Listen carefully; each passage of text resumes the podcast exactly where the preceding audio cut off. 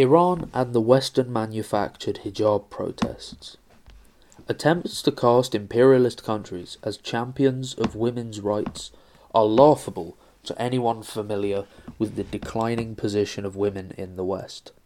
The Western media are harping on relentlessly about great anti hijab protests, which they are assure us are happening all over Iran, and which they claim are being met with ever more violent repression by a vicious and violent regime. The nail that they are trying to hang this deceitful web of lies on is the story of Mahsa Amini, a 22 year old Kurdish woman. The known facts of the sad death of this young woman are as follows. During a shopping trip to Tehran with her family, she had emerged from a metro station and entered Taleghani Park, where she was walking with three female and two male relatives, including her brother Ashkan. The group was approached by members of the morality police, who said she was in breach of the Islamic dress code. Two of the women were given warnings, but Amini, despite pleas from her aunt that she was from out of town, the dress code being much less observed in many smaller towns and rural areas, was directed into a van to be taken to a police station for a correction lesson. These lessons are usually a 60 minute lecture before being released.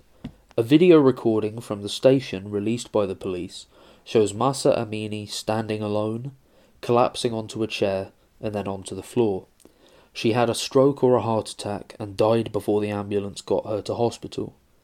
This was, of course, an unfortunate and terrible occurrence, but it is one that does happen from time to time to people anywhere in the world. Some of the grieving family have blamed the morality police for Mahsa's death, and the increased stress of the incident may well have been a trigger in some way. But to someone who is unknowingly especially vulnerable, many things could have contributed. The shopping trip to the big city, the noise and bustle, even. Clearly, something, even if it might not have been greatly stressful for a person in good health, increased the likelihood for this tragedy for Mahsa. Western forces, media, NGOs, spy groups, and the rest all grabbed at the story and have twisted and gilded it beyond any recognition, doing their level best to turn it into a tale of state terror by the Iranian government and hoping thereby to rouse an anti government popular uprising throughout Iran. All the usual suspects have been given the usual amount of airtime on imperialist media outfits to try to convince the world that a counter revolution, they would call it a revolution, of course, has flared up, and that blood was running on the streets all over Iran as the masses rise up against a hated Islamic dictatorship that is resorting to extreme violence to keep the people down. Of course, nothing of the sort has happened. The masses support their government for the most part, are proud of their country's achievements, and the living standards of the majority are deemed by them to be generally good. Morality dress codes come and go in all societies, and Iran is not alone in this. We know from hundreds of ordinary everyday bloggers in Iran people who daily record and transmit pictures of their streets and communities, that riot situations have been very rare. Those few that have taken place have been manufactured by Western interests. In fact, across Iran, even before Mahsa's tragic passing, observance of the dress codes by Iranian women is not universally adhered to, and there is little or no reaction from the state. The Iranian people have their own way of influencing their government. The so called morality police have been disbanded, and the whole matter is history as far as most Iranians are concerned. However, those who seek to bring Iran down, who want to end its anti imperialist stance and its friendships with Cuba, Venezuela, China, Russia, etc., will try to keep this story alive in order to justify their interference in Iran's social and economic affairs. Quote, Never in my 14 years working on human rights advocacy have I witnessed such disillusionment with and opposition to the Islamic Republic regime, quote, said Nazanin Boniadi, a British Iranian actor and Amnesty International ambassador. Quote, While Iran has become accustomed to mass protests every decade, neither the student protests of 1999 nor the Green Movement of 2009, or even more recently the November 2019 protests, compare in fervour or magnitude to the current protests. Boniadi added, quote, The most unprecedented part is that the protests have been female led.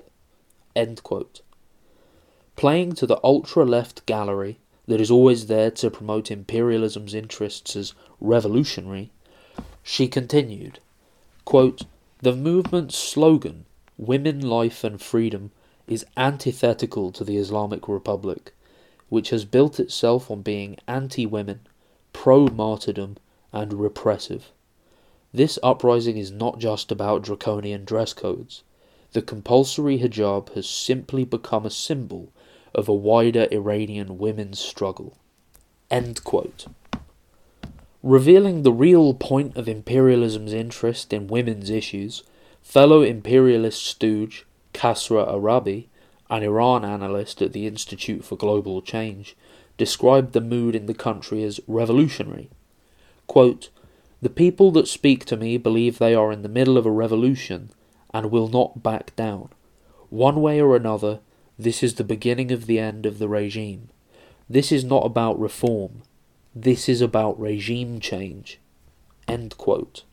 Amongst the endless list of inane celebrity wannabes who have jumped on this bandwagon in order to promote themselves is Donya Dadrasan, an Iranian pop star who lives in Australia and who has poured out invective worthy of a Sun journalist against the morality police on Instagram. Meanwhile, a quite staggering number of cretins have stood pouting into their camera lenses while publicly cutting their own hair in solidarity with Mahsa. As in all things, the imperialists will try to use any event, any tragedy, in order to launch an attack on countries which, like Iran, will not follow the dictates of imperialism. Our job is to look past all the blather and find the real aim of the Western media and its hypocritical narrative. When French male gendarmes were stripping Muslim women on French beaches of the Islamic beachwear that kept them covered, how many of these ink flingers raised even a whimper in opposition? In our view, Iran would do well to do away not only with the morality police, but also with the mandatory dress code for women, which, while doing no good to Iran, provides imperialism and its flunkies with yet another pretext for poking their snouts into Iranian internal affairs, which are the sole preserve of the Iranian people.